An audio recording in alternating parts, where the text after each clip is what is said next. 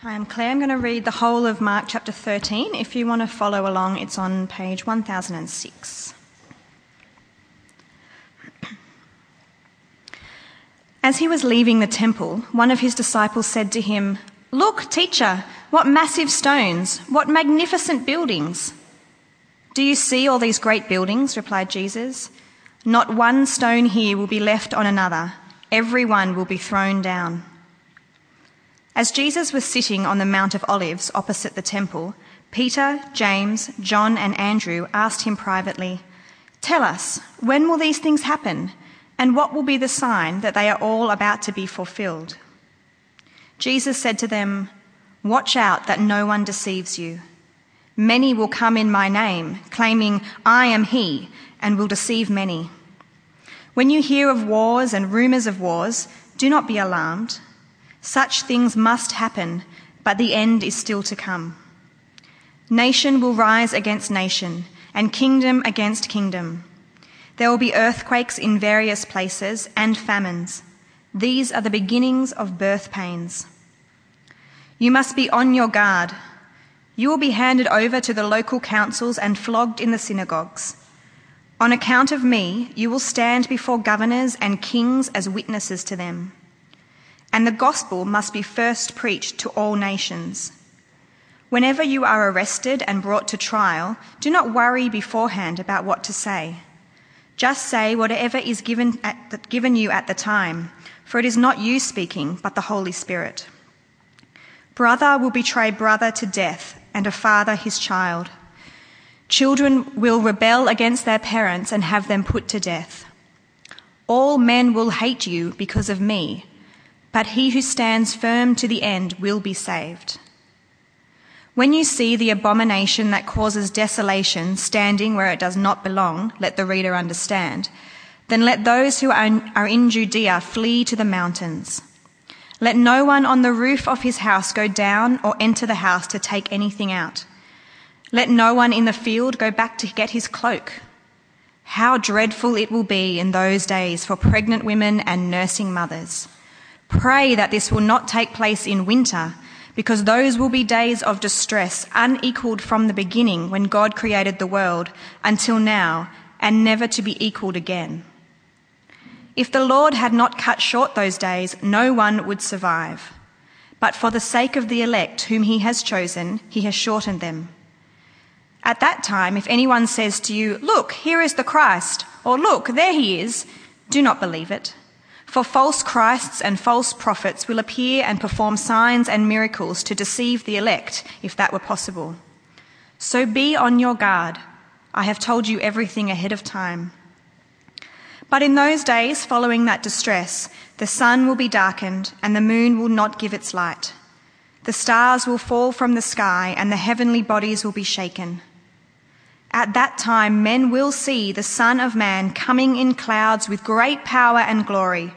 And he will send his angels and gather his elect from the four winds, from the ends of the earth to the ends of the heavens. Now learn this lesson from the fig tree. As soon as, it twigs, as its twigs get tender and its leaves come out, you know that summer is near. Even so, when you see these things happening, you know that it is near, right at the door. I tell you the truth. This generation will certainly not pass away until all these things have happened. Heaven and earth will pass away, but my words will never pass away. No one knows about that day or hour, not even the angels in heaven, nor the Son, but only the Father. Be on guard, be alert. You do not know when that time will come. It's like a man going away. He leaves his house and puts his servants in charge, each with his assigned task, and tells the one at the door to keep watch. Therefore, keep watch, because you do not know when the owner of the house will come back, whether in the evening or at midnight, or when the rooster crows or at dawn. If he comes suddenly, do not let him find you sleeping. What I say to you, I say to everyone watch. Good evening. Great to be with you. Let me pray as we come to God's Word. Father, we thank you for the great privilege we have of coming to your word this evening. We pray that as we look at it together, you would continue to help us understand it um, and, more importantly, respond to it um, as your people. And we ask this in Jesus' name. Amen. Well, it turns out that how you perceive the future has a huge impact on the way you go about things today. Um, so, for example, if you perceive that you will receive a degree in two or three years' time, you will work hard towards that degree because you know that's what's coming. Uh, if you have a project at work, for example, um, and the project is due in two months' time, that will determine how you behave today. What you believe needs to take place in the future will determine how you think of things today. Just recently, my daughter was married. Uh, we knew about it for about a year. We knew the date for about a year. And almost every single day of that year, uh, something was done towards that wedding day. Uh, knowing that date impacted the way we lived every single day. So, knowing something about our future has an impact on the way that we live, on the way we go about uh, living our lives. In Mark chapter 13, Jesus talks about the future. And it has an impact on the way we live our lives now.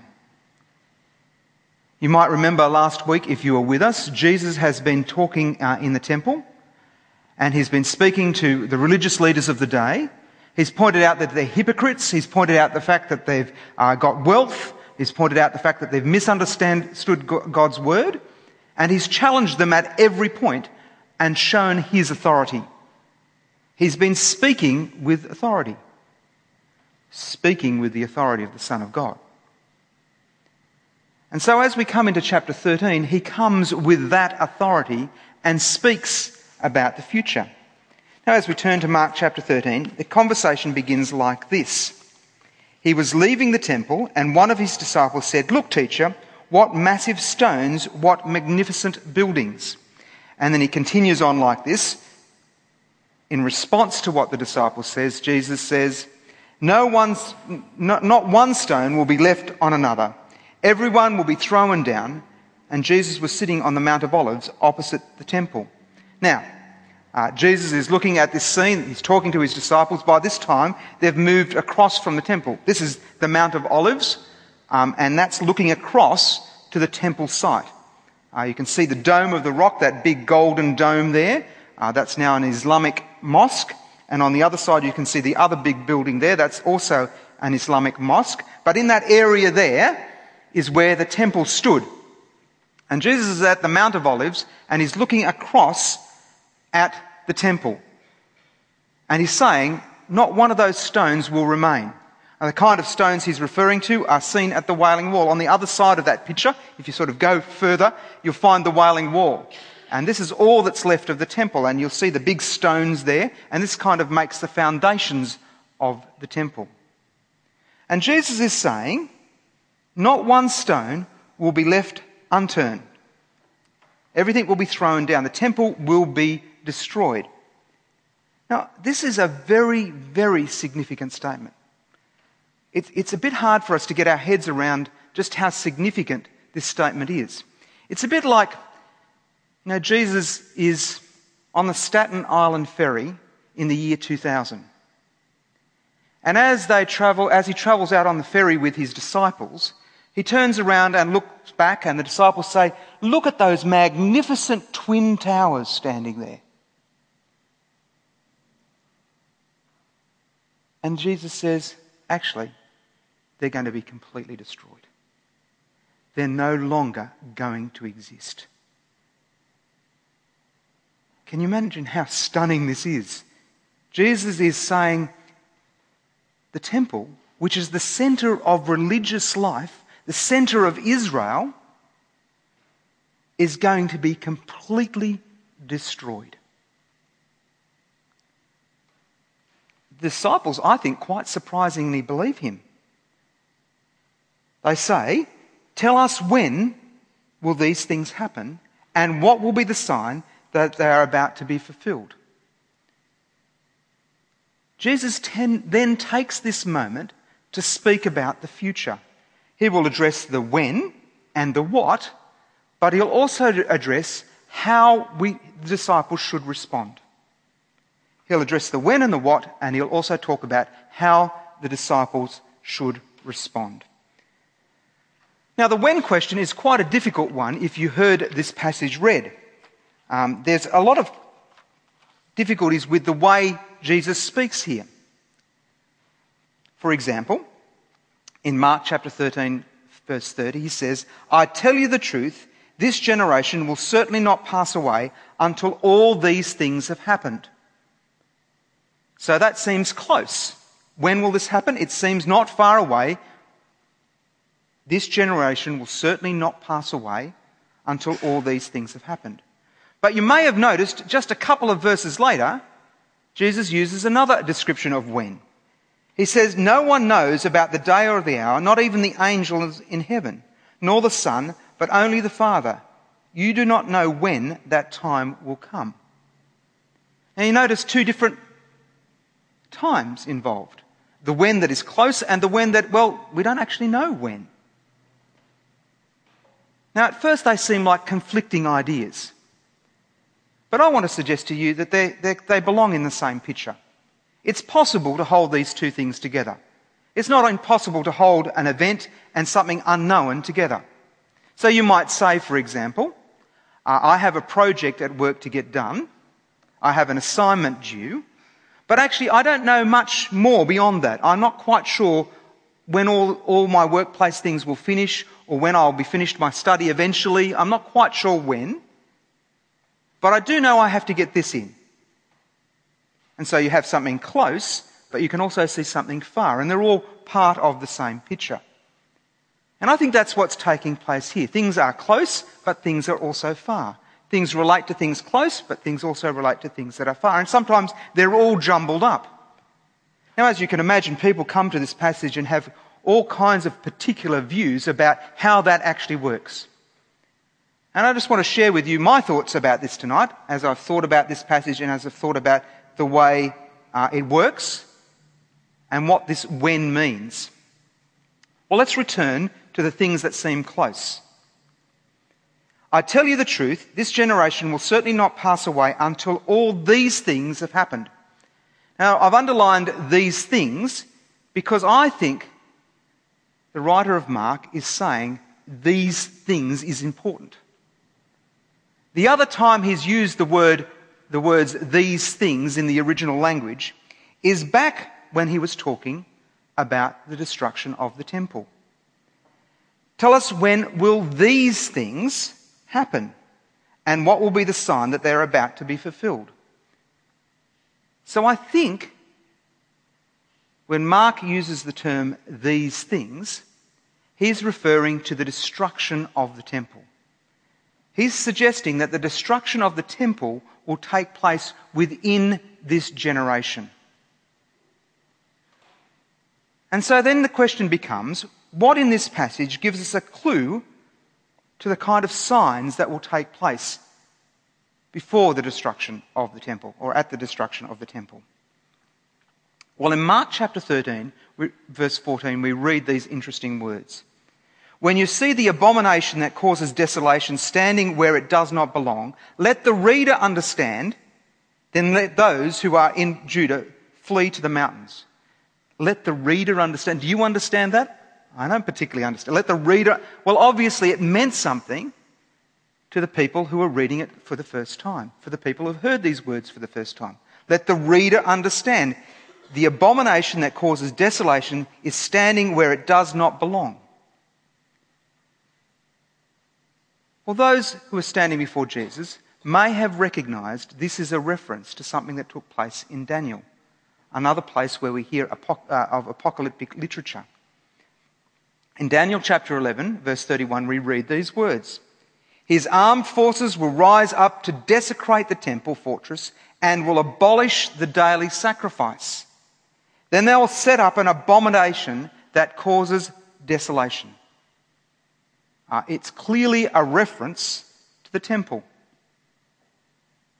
I think this is ringing in the ears of those who are listening as Jesus speaks. They hear Daniel in the background, they hear the prophecies of Daniel in the background. But you notice that there are armed forces involved. Uh, the temple fortress. They'll desecrate the te- temple fortress and they'll abolish the daily sacrifice. All very significant things. And then they'll set up an abomination that causes desolation. Of course, the other place we can look is the other Gospels and think about what does it have to say, what do they have to say about this particular aspect in Mark. In Luke 21, verse 20, we read, When you see Jerusalem being surrounded by armies, you will know that its desolation is near. So it seems that this is about the temple, about the destruction of the temple, about it being surrounded by enemies, about something taking place within the temple that is so destructive and so terrible that sacrifices can take place no more. Well, we're a few years later than Jesus, and a few years later than when Jesus was saying these words. And so we know that in AD 70, the Romans completely destroyed the temple within the generation that Jesus was speaking about. Josephus, Josephus uh, wrote in the Jewish Wars, he's a Jewish historian, not a Christian historian, someone who's commenting on what's taking place. The Romans brought their standards into the temple area, erecting them opposite the east gate, and sacrificed to them there with thunderous acclamation and hailed Titus. In the center of Jerusalem, where the people of God worshipped God and brought their sacrifices, standards were erected. People sacrificed to other gods. This is the desolation of this temple. And they hailed Titus. What's also true is the Romans brought a great destruction to the whole of Jerusalem and completely destroyed the physical temple. When I visited in Jerusalem, there's a place uh, dug out underneath some of the buildings where there's evidence that the Romans had been and of the force that they'd used. There are spears and there were people who'd been um, killed as they were trying to escape. There was evidence of burning. Clearly, the Romans had come and completely destroyed Jerusalem. And for the Jewish nation state, this was a very, very significant event.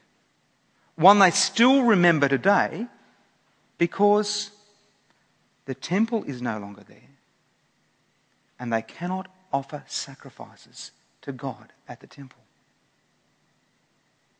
It has been completely destroyed. And this is 2,000 years later.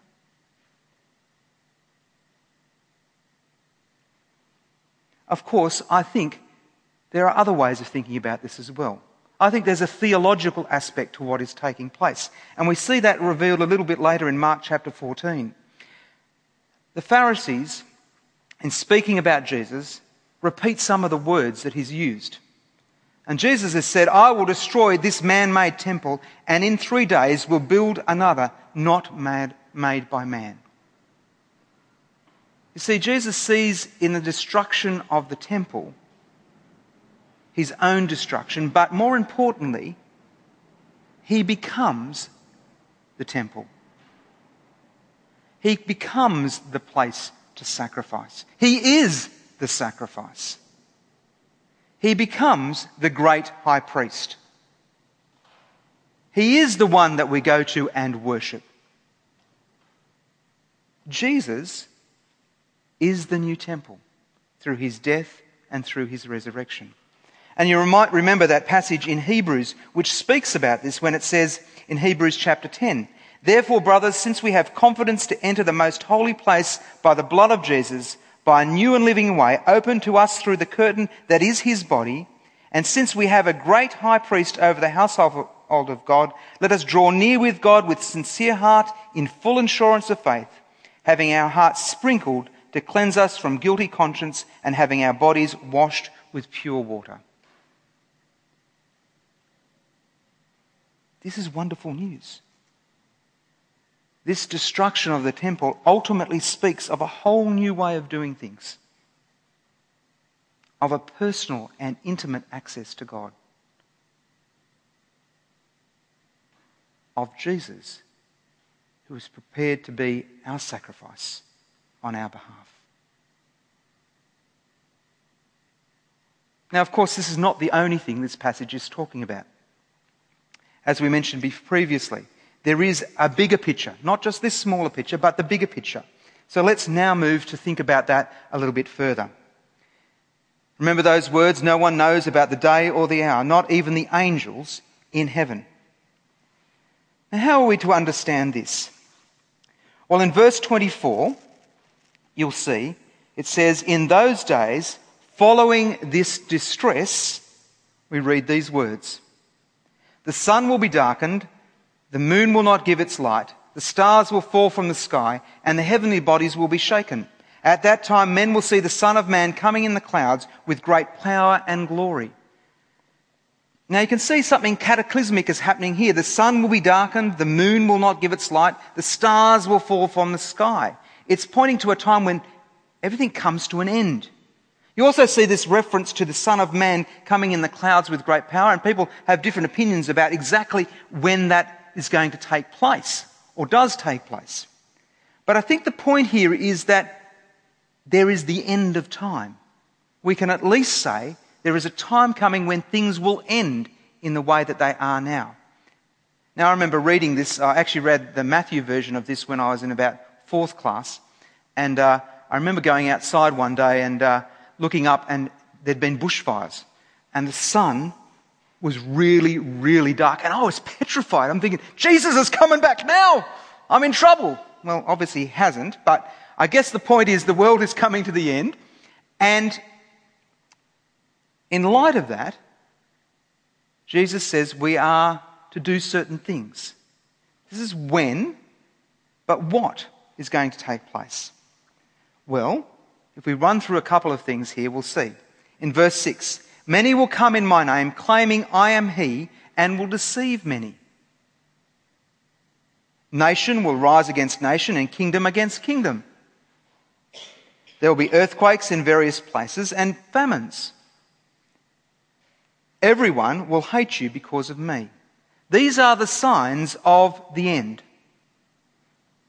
These are the signs of his final coming. Now, it's interesting to think about those signs, isn't it? The way that they work. We've seen those things happen many, many times. We've seen the world unfold in this way. We've seen many people coming to claim themselves as Christ and trying to deceive others. We've seen nation rise against nation.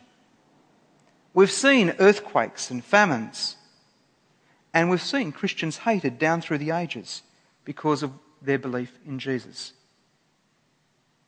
Now, I think this is really important in terms of our future because it says something about our future. It says neither that our world is getting better and better and better, nor that our world is getting worse and worse and worse. It's suggesting that there, are periods of time in our world's history when nation will grow against nation. There are periods of time where people will be deceived. There are earthquakes and, and famines. But in the big picture, the world is neither getting worse or better.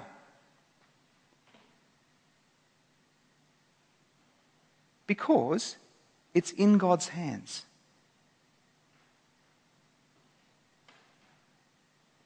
And He determines our futures. Now, that means a lot for how we might live today. And that's really the question we actually haven't answered at this point in time. How are we to live in light of that being our future?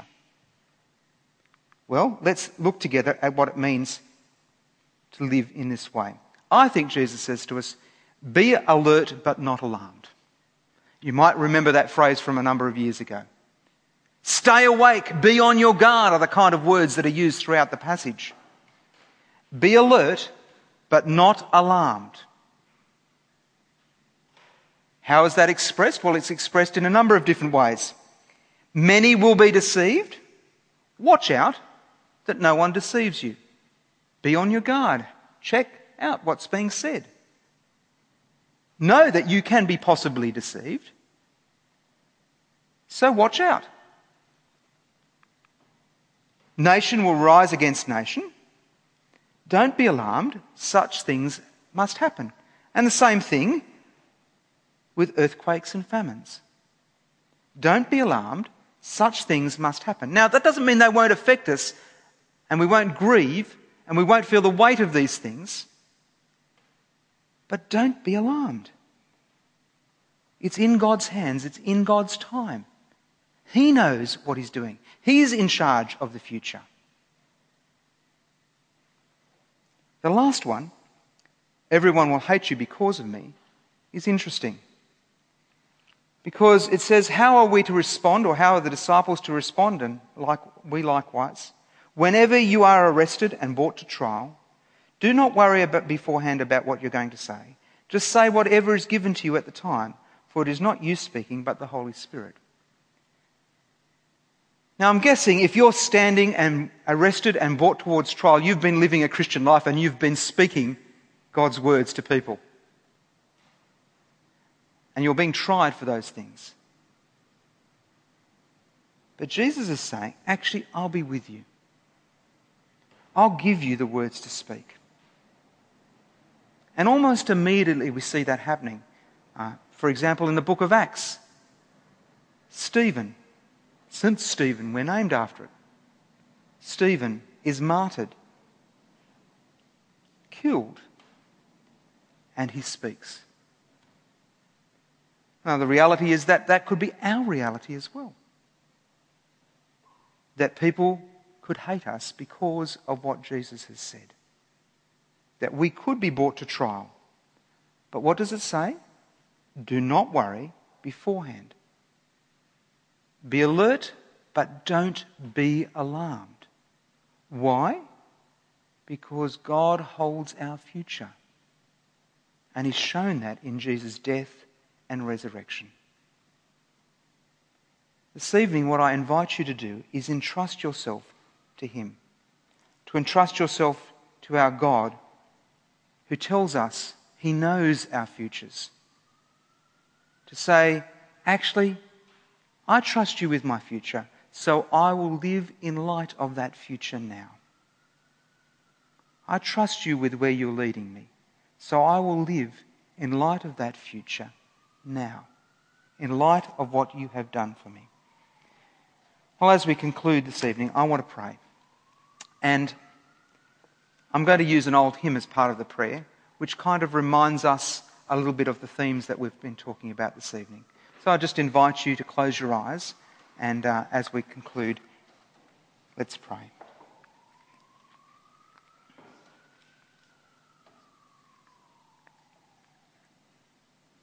Be still, my soul, the Lord is on my side. Bear patiently the cross of grief or pain. Leave to thy God to order and provide. In every change, he faithful will remain. Be still, my soul, thy best, thy heavenly friend. Though thorny ways lead to a joyful end. Be still, my soul, thy God doth undertake to guide the future as he has the past. Thy hope, thy confidence, let nothing shake. All mysterious now shall be bright at last. Be still, my soul. The waves and winds still know his voice who ruled them while he dwelt below. Be still, my soul.